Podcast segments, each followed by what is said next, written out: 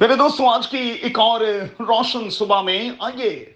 خدا کے کلام کی عظیم سچائیوں میں ایک اور ڈبکی لگائیں۔ اپنے سامنے رکھیں مقدس متی کا انجیلی بیان، اس کا چودواں باب اور اس کی بائیسویں تا چھبیسویں آیت۔ اور صبح کے لیے ہمارا مضمون ہوگا وین ڈاؤٹ ریپلیس ٹرسٹ متی کی انجیل کے تیرہویں باب میں خدا من یسو المسیح ہمیں اپنے وطن میں دکھائی دیتا ہے۔ اور لکھا ہے کہ وہ وہاں کوئی موجزہ نہیں دکھا پاتا۔ کیوں؟ بے اعتقادی کے کارن۔ اور اس کا ذکر ہمیں تیرہویں باپ کی ستاونویں اور اٹھاونویں آیت میں دکھائی دیتا ہے۔ اور پھر المسیح کو کہنا پڑتا ہے کہ نبی اپنے وطن اور اپنے گھر کے سوا اور کہیں بے عزت نہیں ہوتا۔ اور دوستو، یہ حقیقت بھی ہے۔ اب المسیح کو یہ دکھانے کے لیے کہ وہ کیا ہے، دو موجزات کرنے پڑے۔ پہلا، پانچ ہزار کو سیر کیا، دوسرا، ہوا اور پانی کو ڈانٹا اور پھر پترس کو یہ موقع دیا کہ وہ پانی پر چلے۔ شاگرد اس واقعہ کے بعد حیران ہوئے۔ وہ اس بات کو لے کر حیران تھے کہ ہوا اور پانی بھی اس کا حکم مانتے ہیں۔ اچھا دوستو، اب ذرا غور کیجیے گا۔ متی کی انجیل کے چودویں باپ کی بائیسویں آیت میں المسیح شاگردوں کو کہتا ہے کہ تم جاؤ، میں لوگوں کو رخصت کر کے آتا ہوں۔ لوگوں کو رخصت کر کے خدا مند یسو المسیح پہاڑ پر دعا کے لیے چلا جاتا ہے۔ دوسری طرف کشتی جھیل کے بیچ میں جا پہنچتی ہے۔ ہوا مخالف ہے کشتی ڈگمگا رہی ہے۔ ایسے میں خدا من یسو المسیح صبح سویرے پانی پر چل کر اپنے شاگردوں کے پاس جاتا ہے۔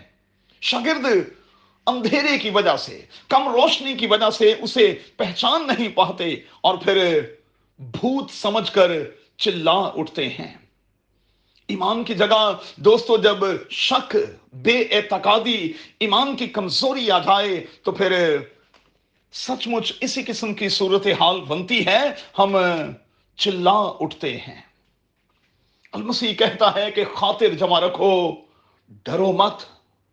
یاد رکھیں، شک دوستو، بڑی بری چیز ہے۔ شک اچھے بھلے شخص کو پیرالائز کر دیتی ہے، کسی کام کے لائق نہیں چھوڑتی۔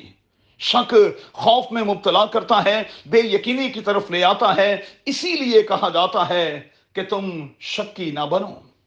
شک نہ کرو۔ اور مقدس یعقوب جو ہے وہ اپنے خط کے پہلے باب میں اپنے سامعین کو یہی تلقین کرتا ہوا واضح طور پر دکھائی دیتا ہے۔ غور کریں، کتنے ہی مسیحی ہیں جو ہمارے ارد گرد شک کی حالت میں ہیں، جو شک کے خلاف سٹرگل کرتے ہوئے ہمیں دکھائی دیتے ہیں۔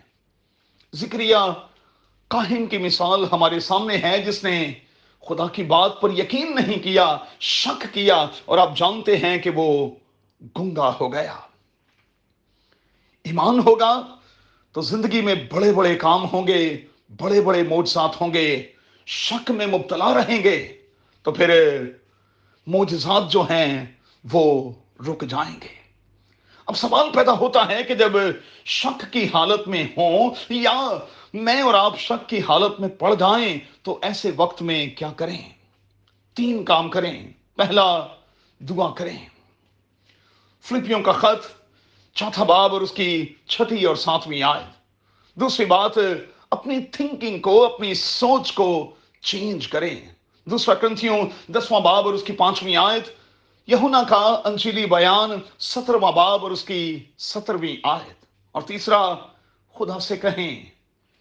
وہ آپ کو اس حالت سے باہر لائے اور آپ کے ایمان کو بڑھائے۔ آگے آج کی صبح میں اپنے ہاتھ اٹھا کر خدامند سے کہیں خدامند تو آج کی صبح میں میری بے اعتقادی کا علاج کر۔ بے اعتقادی جاتی رہے گی تو آپ کے لیے بڑے بڑے کام ہونا شروع ہو جائیں گے۔ تجربہ کر لیں۔ یسو کے نام میں آمین۔